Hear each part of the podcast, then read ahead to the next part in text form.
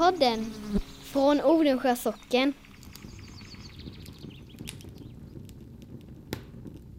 Har du badat här nere någon gång själv eller? Emellan eh, 40 och 50 och ända fram till 53 när vi renoverade så tog vi alltid julbadet här i alla fall. Välkommen till Brygghuset på Kassa gård i Odensjöby. Mitt i den allra kallaste vintern. Och annars eh, på året också kunde vi bada. Mm. Jajamän. Det var Gulli och jag som vi hoppade i först. ja.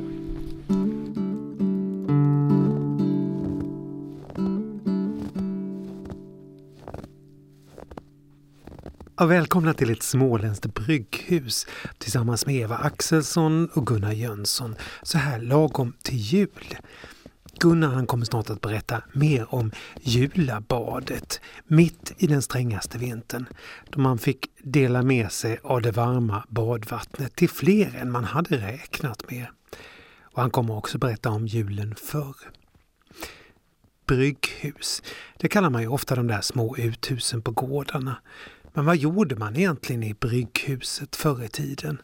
Det ska ni strax få veta.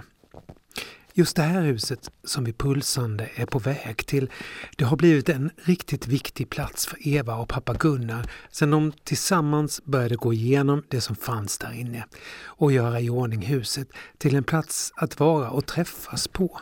Mitt bland alla gamla föremål och historier. Här mysigt! Ja, jag har sagt det. Oj! Hej! Jävla bus. Jag och pappa har gjort i ordning den så för att vi tyckte att det, ja, lite nostalgi, det är mysigt. Och här går jag hit och finner en så otrolig ro. Jag går hit här flera gånger i månaden och bara sätter mig i två minuter. Och I brygghuset? I brygghuset och där känner jag bara, Ah, det är meditation. Det är som yoga. Ja, det är säkert.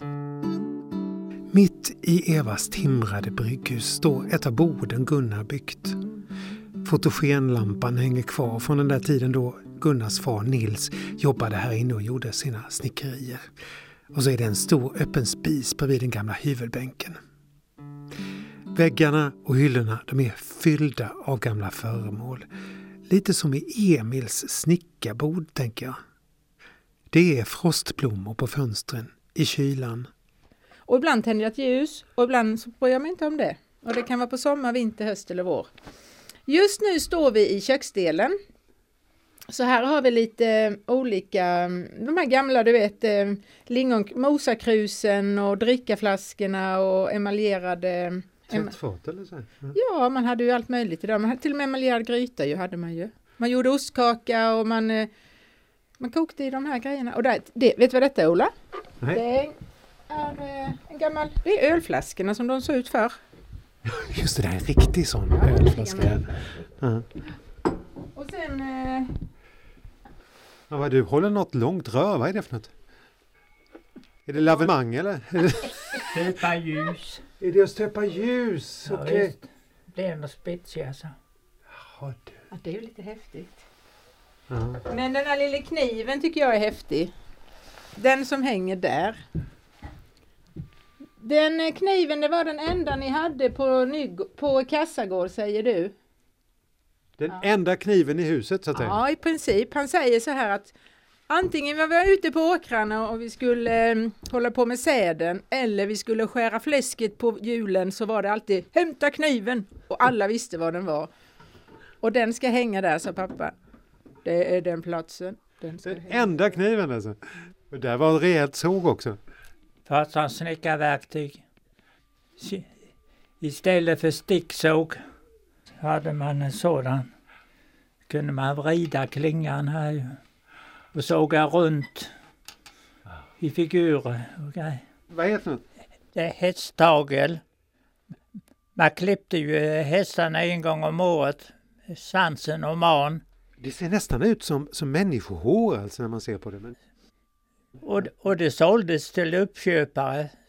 Det används ju till möbelstoppning och till, ja, till allt möjligt. Du kan se här. Här är en hel fläta av, flätat. av hästhagel då ja. Och vad skulle det användas till? Ingen aning. Jo, till ett sådant såg till spänna klingan. Till att spänna klingan på Ja. sågen.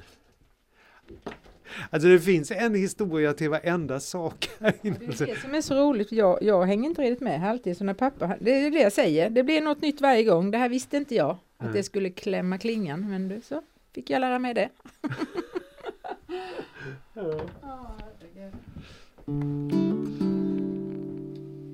Alltså det är ju ett allrum där. Alltså här, är, här är då spis när man kommer in till höger då där man kunde värma och koka vatten och koka mat också. Här är ett värmekar också till vänster här va? Ja, och jag Ja. tror de kokade mycket potatis här bland annat till grisarna. Ja. Och kokade vatten till bland annat badvattnet och tvättade. Här har jag ett tvätte, ser du här. Varje sak man smutsig har tvättas bara med Solidar, står det på den här lådan. Och en liten tvättbräda där och en liten mangel där. Så det är tvättsidan. Eh. Alltså Gunnar har ju bott här, växt upp här och levt sitt liv här. Du, och nu har du tagit över. Vad, vad tänkte du när du, när du om det här brygghuset? När du såg det? För det var ju fullt med saker i. Och så. Ja, då, när vi var små så var det nog mer en, en, eh, ett förråd och då blev det ju liksom att man går och tittar och kikar lite. Ja men det var lite ser kul ut sådär. Läser i någon bok eller så. Men det är ju inget man eh, uppskattar när man är barn precis på det viset. Och sen när vi skulle flytta hit så såg jag framför mig, jag såg precis framför mig hur jag ville ha ett bord.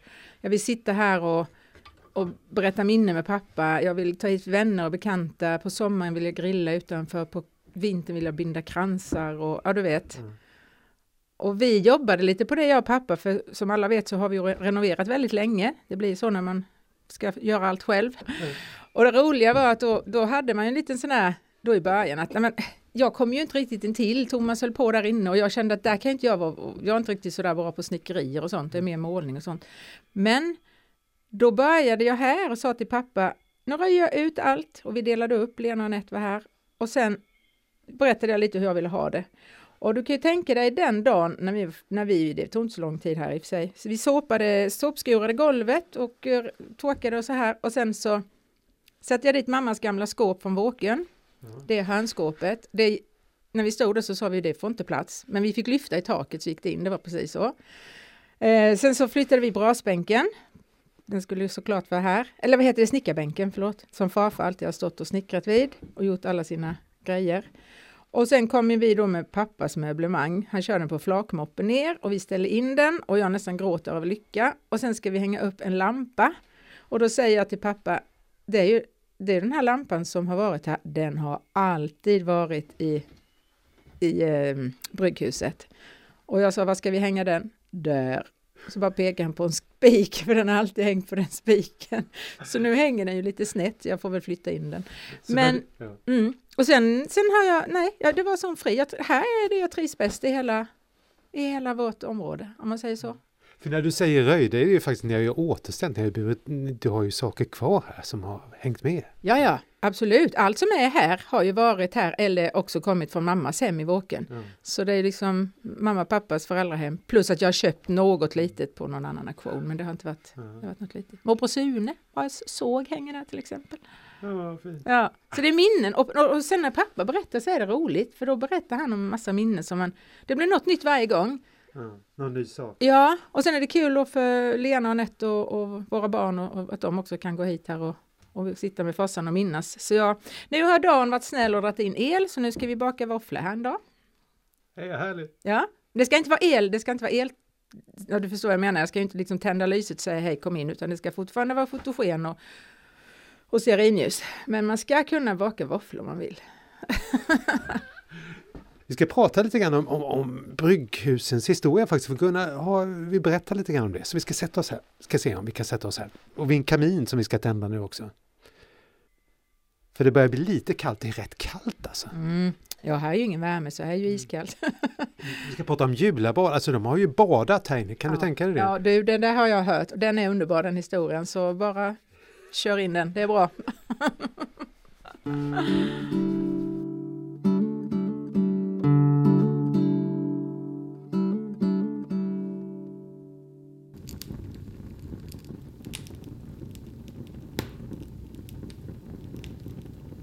Och pojkhusen kom nog till på 1800-talet. Det finns några som är timrade och det blev nog så att i generationsskifte så flyttade de gamla ut i ett litet fristående hus med eh, eldstad. Och sen nästa generation så blev det nog ofta som ett bryghus.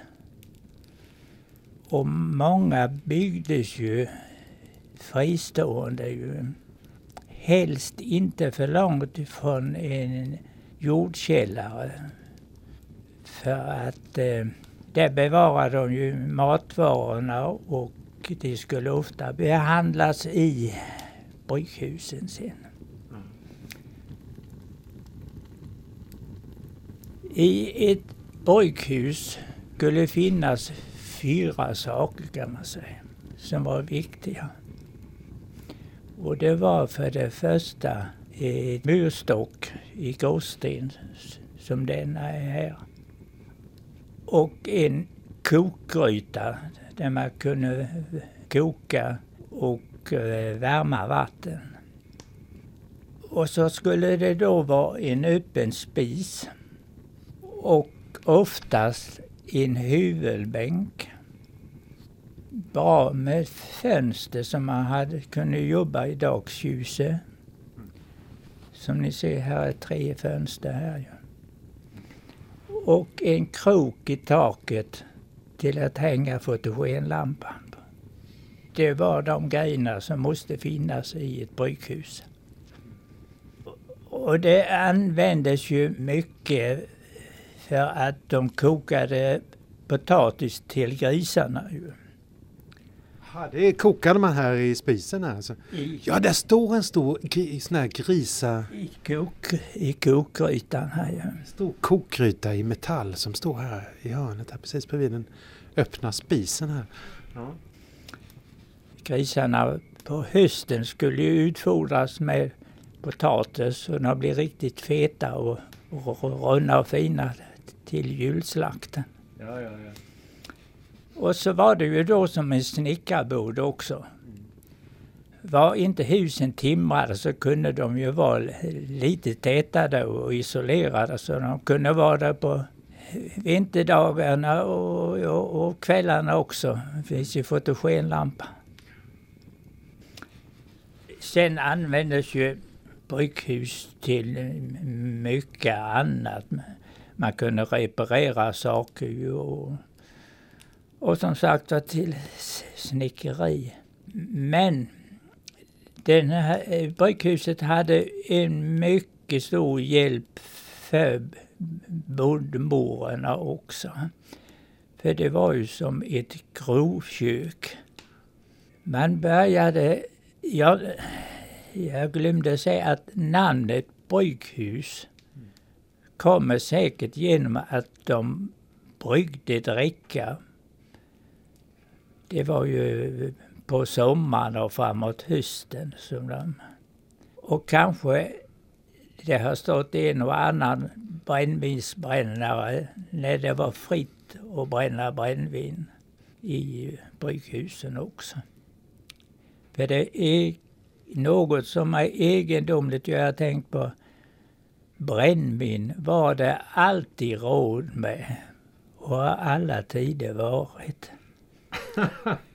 ja. Man odlade sin säd och det viktigaste var ju att man fick säd så man kunde bränna brännvin. Topprioritet på det alltså? Eh, min far berättade att hans far hade sagt att en riktig bonde han skulle ha 10 liter brännvin och 5 liter konjak till jul. Och tidigare hade de ju kört till Höljeryd med häst och hämtat i stora fat. Eller körde de ner till eh, ner mot Knäred. Där var också ett bränneri och försäljning. Och så delade då bybönderna upp ett helt fat med brännvin. Men tänk att det gick ända till 1920 innan någon visste vad en julklapp till barn och hustru var. 1920 menar du? Ja. Ja, omkring 1920 kom ju de första julklapparna. Och, och sen kommer det här, här med tomtarna och sådant.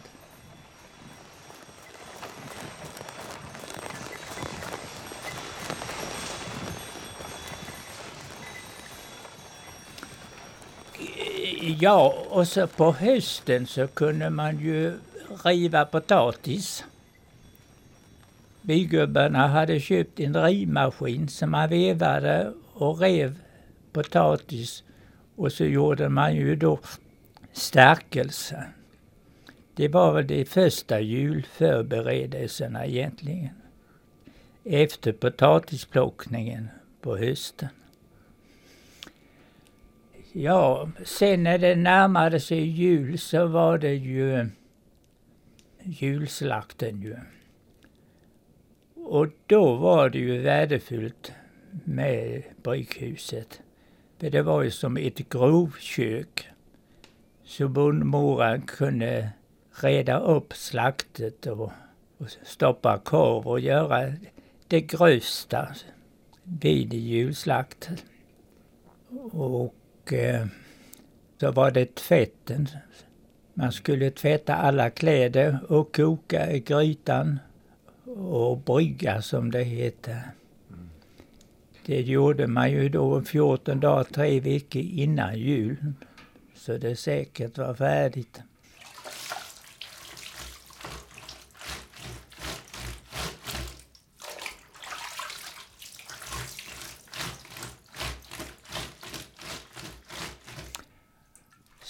Sen när de mesta julförberedelserna var över så var det ju frågan om julbad. Och som, som liten så minns jag ju att vi badade inne framför kokspisen där man då kunde värma vatten i, inne i, i bostaden. Man värmde vatten på spisen och man badade i en stor kopparkile som barn. Och jag kan ännu känna den eh, ljuvliga känslan när man kröp upp ifrån eh, kopparbaljan och fick sitta i mors knä framför kokspisen och torkas i ett riktigt vitt lakan.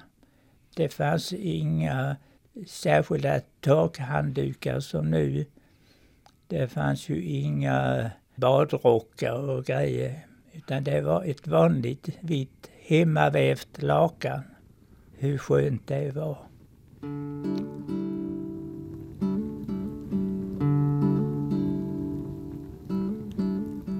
Sen vad jag kan minnas utav baden här så var det ju från 40-talet och till 50 innan de flesta husen renoverades och eh, moderniserades med värmepanna och eh, badrum inne.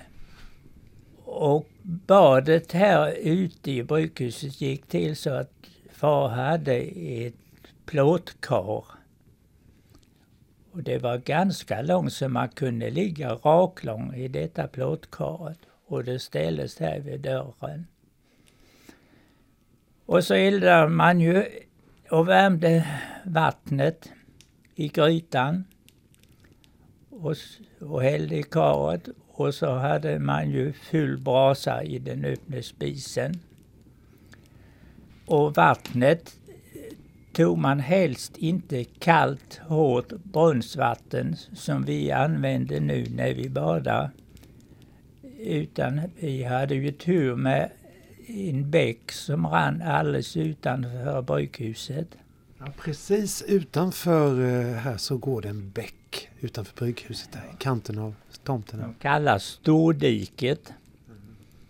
Och där grävdes då upp en grop så man kunde ta vatten med en hink.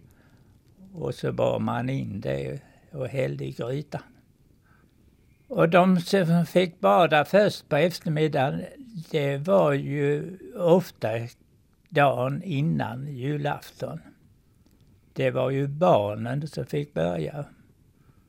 Så vi var de första som kröp ner i det här rena, mjuka bäckvattnet som kom uppifrån skogen.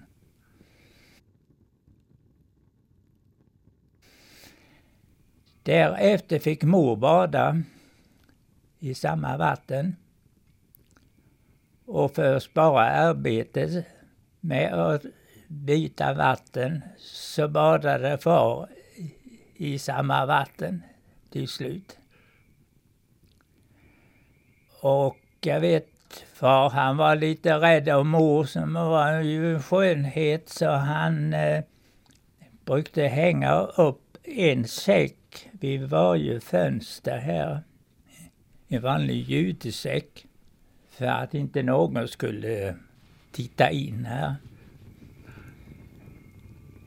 Ja, grannarna såg ju att det rök från skorstenen här.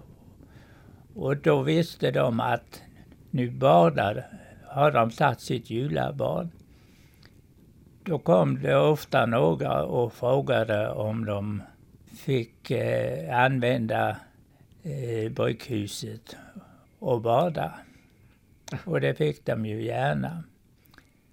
Här var ju tre ungkarlar i grannhuset här. Och de två, Theodor och Otto, var mycket renliga så de ville gärna ha ett julabad också. Däremot Lasse, han badade inte under hela sin livstid. För han sa, är kroppen frisk så håller den sig ren. Och jag vet, Lasse var alltid frisk och alltid ren.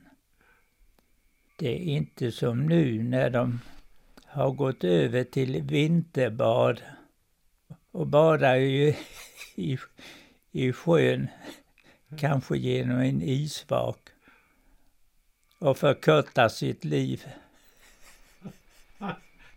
Jag skulle aldrig kunna göra det utan fiberpäls och långkalsonger. Nej. Och ta så i bad nu ute i sjön. Sen såg de ju på nästa grannställe att det rök här. Så de kom också och frågade om man fick bada här. Så det var som badstuga. Samma vatten? Ja, ja. ja men.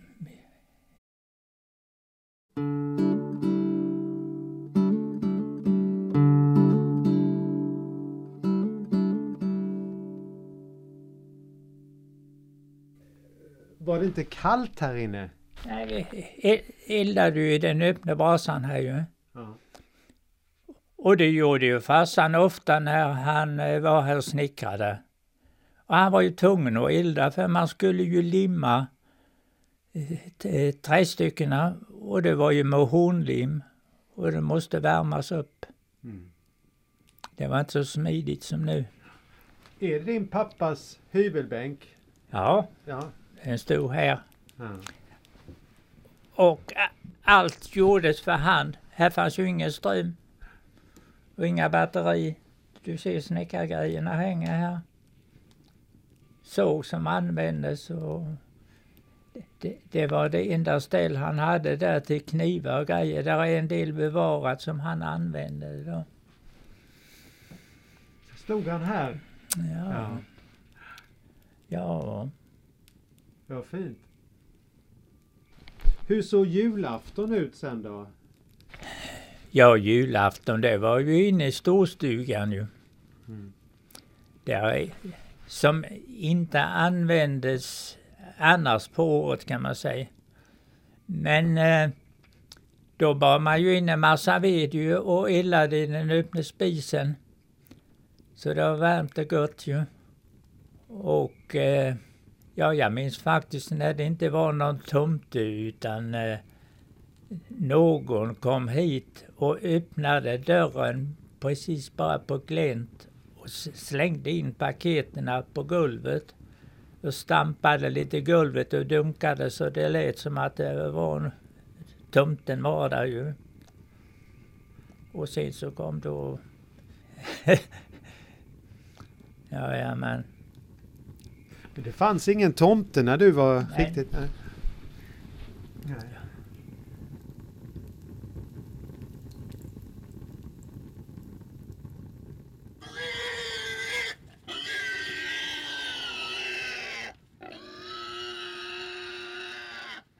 Ja, jag glömde en sak jag tänkte jag skulle nämna på 1800-talet innan brygghuset fanns till. Så avlivade man väl julgrisen inne i bostaden. Man kanske asade in grisen med en snara om truten för att han inte skulle skrika för mycket. Ju. Och avlivade grisen och tog vara på varenda bloddroppe ju. Och man till och med skållade grisen inne i bostaden. I köket eller också i en, i en. Det berättas att det skulle varit i, här på detta ställe skulle det vara i fästun. som man och det var väl jordgolv på den tiden vet du. Så om man spillde lite var inte så farligt. För det var ju det enda ställe man kunde värma vatten så var det ju inne i den öppna spisen. Man hade inget brygghus. Och man var tvungen att skålla grisen. Och då la man upp grisen på en tavla som var urholkad eh, 7-8 centimeter. Så det blev en träkant runt om för att inte vattnet skulle försvinna, rinna ut.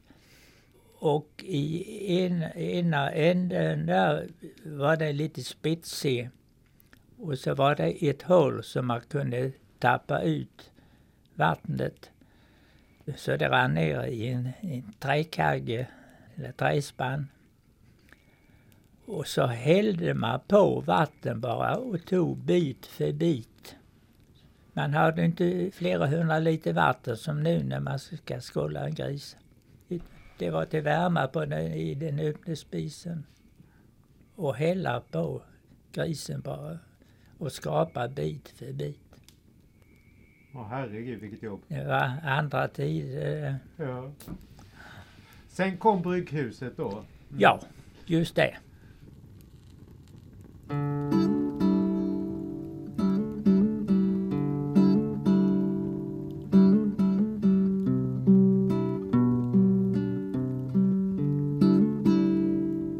Med det får vi säga god jul från Nordensjö och Hembygdspodden.